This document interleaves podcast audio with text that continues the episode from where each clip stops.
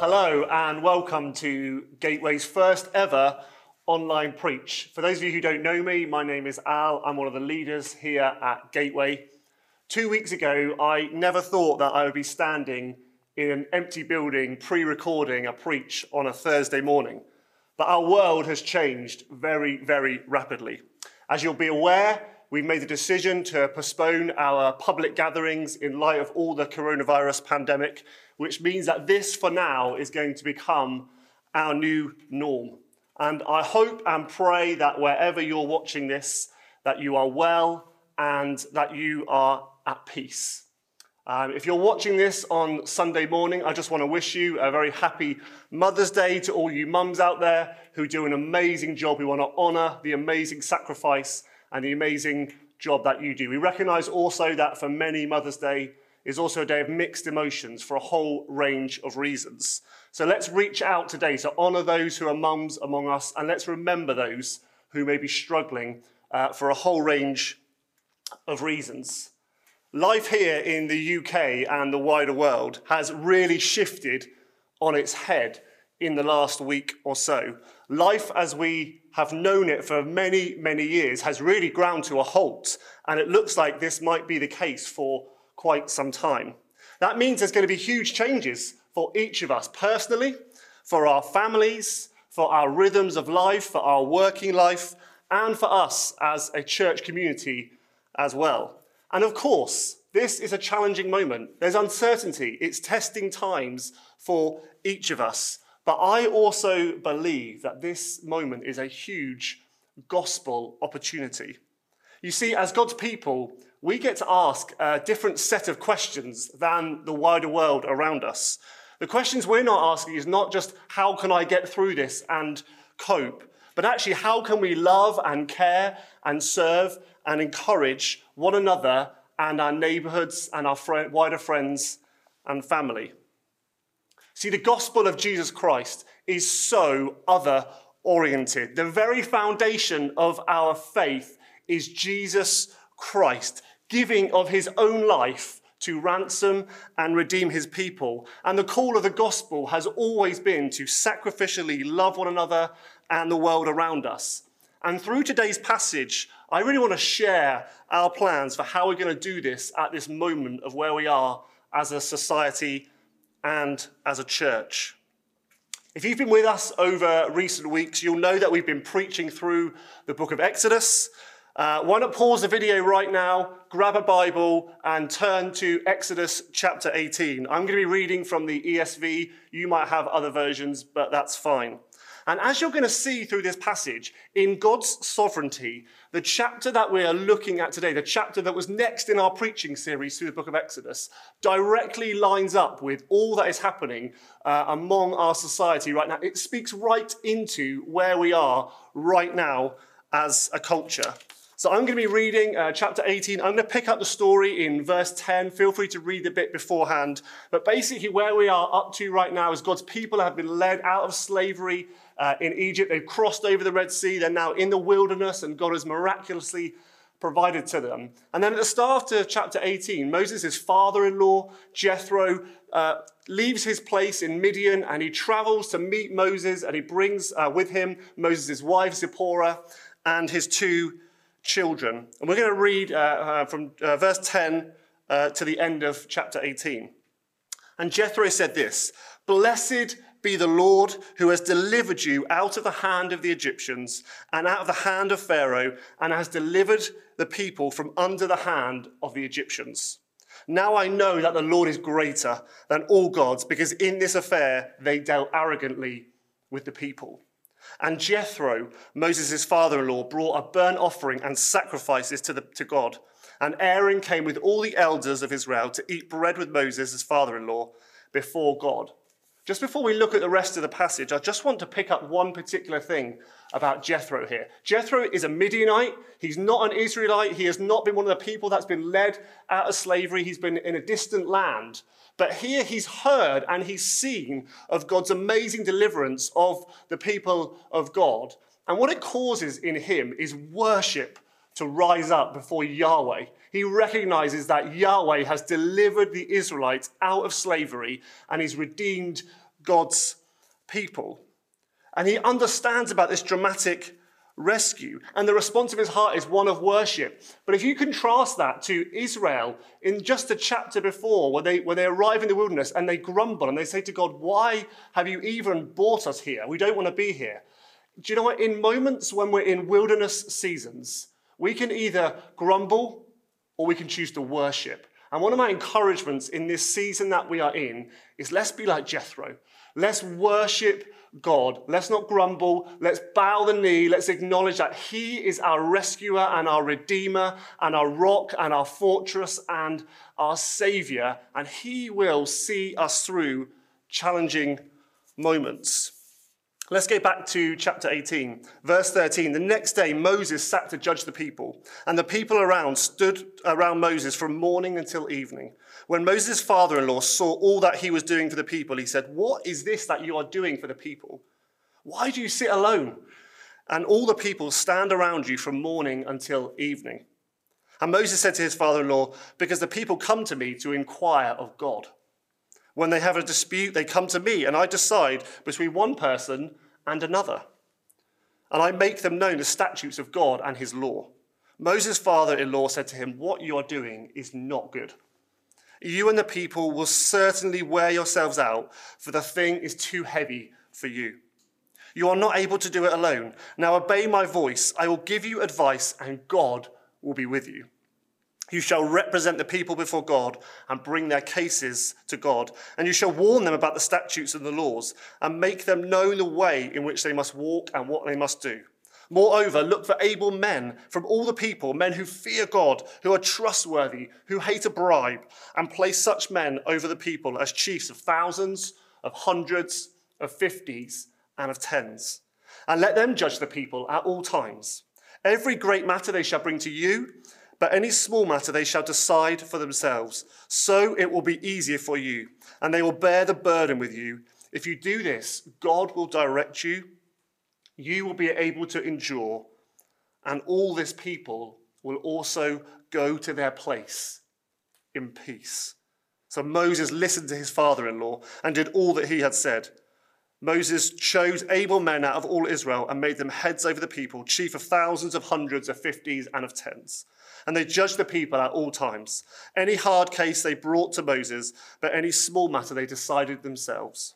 Then Moses let his father in law depart, and he went away to his own country. The timing of chapter 18 is incredibly fascinating. The whole story of Exodus up to now has been about how God is going to redeem his people.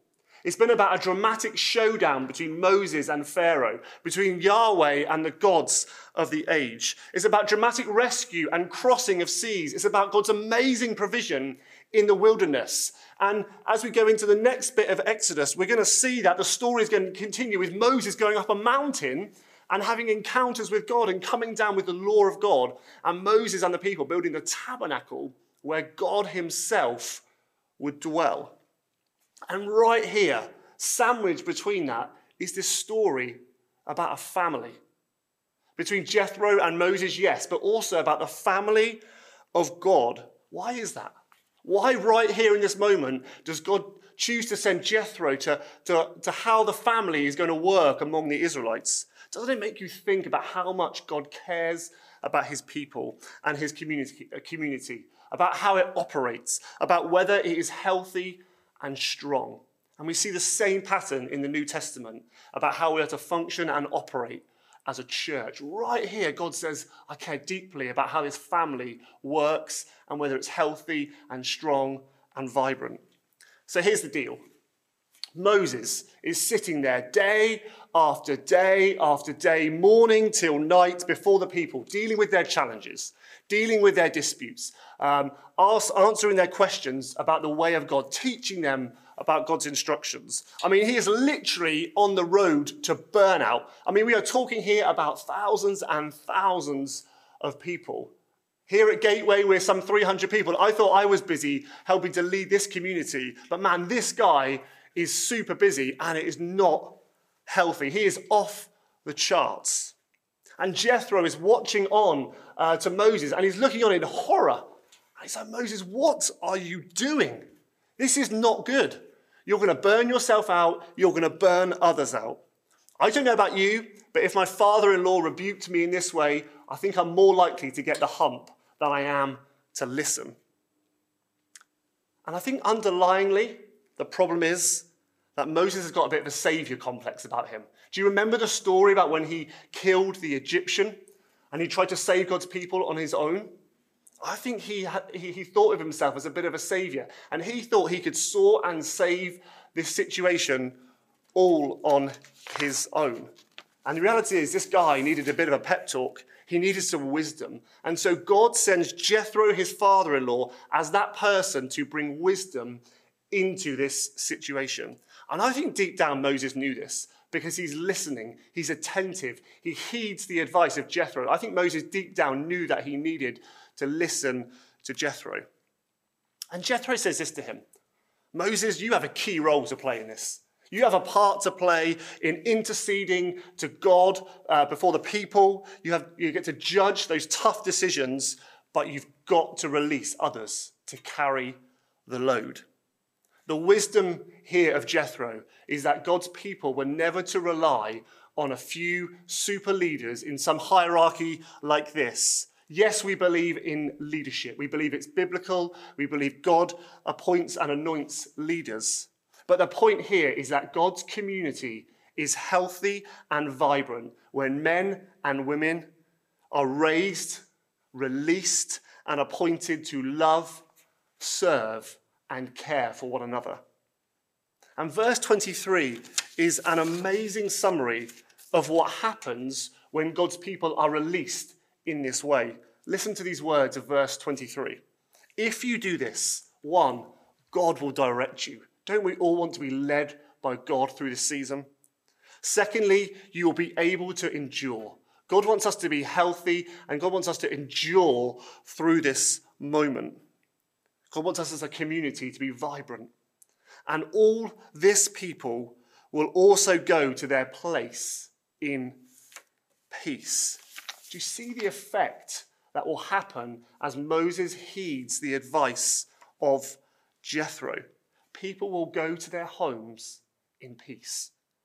The effect of a community rising up to serve one another is that peace will come to God's people. And the word peace that is being used here is shalom.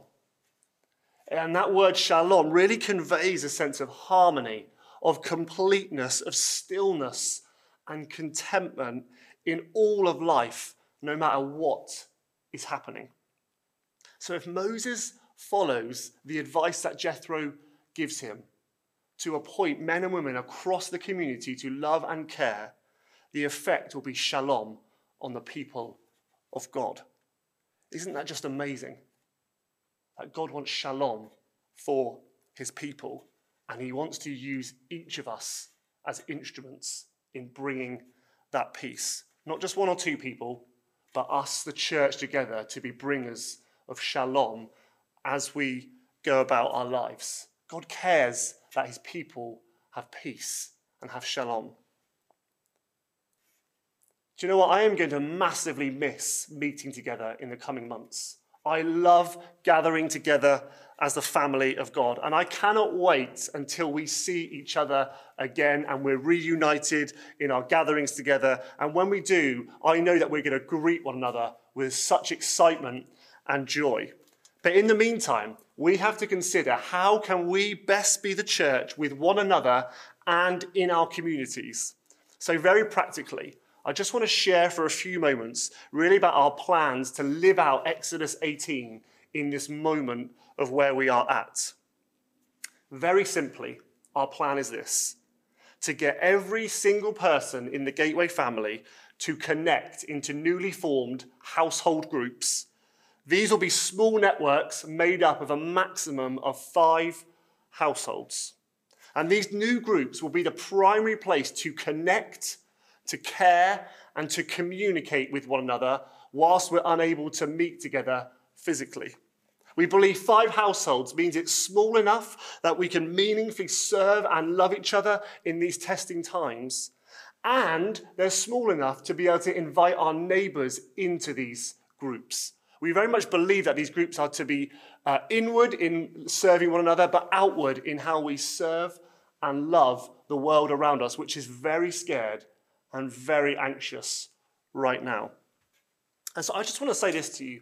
If you are in an existing small group, it is most likely that we're going to be asking your current group to split into uh, two or three groups of no more than five households so that we can serve one another effectively.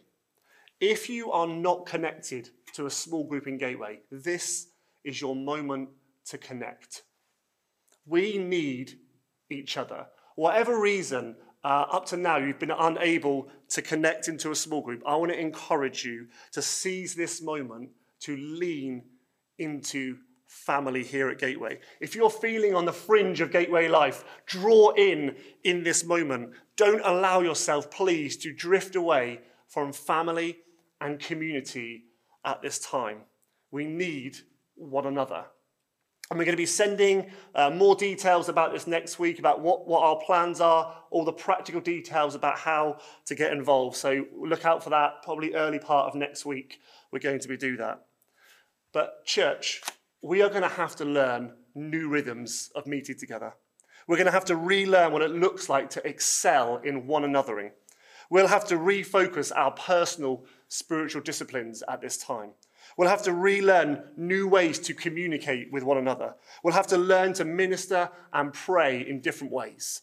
We'll have to refocus on being a missional family. But you see, the early church, they saw themselves as households of the kingdom of God. And they got hold of this message that the church was never about one or two leaders, but it was about a community that were devoted and committed to each other, about devoted to meeting together and being with one another where they could, about meeting each other's needs, and about serving the world around them. And I genuinely believe, whilst this moment is unplanned and undesirable, that this is a unique opportunity for us as a church family to become an Acts 2 type community. And I want to encourage you, open up your Bibles after this message and look at Acts 2 and look at how the early church were devoted to one another and devoted to meeting each other's needs and devoted to prayer and devoted to worship and devoted to mission. Go and check those things out. Let them, let them just dwell on your heart. If we get hold of this moment and we choose into community, if we choose to excel in loving each other, if we choose to pray like never before, if we choose to encourage each other in God, if we choose to engage our neighbors and this town, I believe that God will be glorified, that his church will be built, that our family will be strengthened, the most vulnerable in our community will be cared for, and the world will look on in awe and wonder at the church. Let me just pray for us as we close uh, our time together. Um, so, Heavenly Father, I want to just thank you that, Lord, you have got us in the palm of your hands. Lord Jesus, we thank you that you are sovereign, that you are reigning and ruling over all things at all times and in all places. And Jesus, we lift up one another to you right now. Lord, we want to pray that in this moment that we would become an Exodus 18 or an Acts 2 type community where we are known for how devoted we are to one another, how devoted we are to meeting each other's needs, and how devoted we are to serving the world around us. I want to pray that you would bless each one of us. I want to ask for each of you right now, wherever you find yourself, I want to pray that you would know the presence of the Holy Spirit with you. The promise of Scripture is, I am with you always, declares the Lord. May grace and peace be multiplied to you. God bless, take care, and see you soon.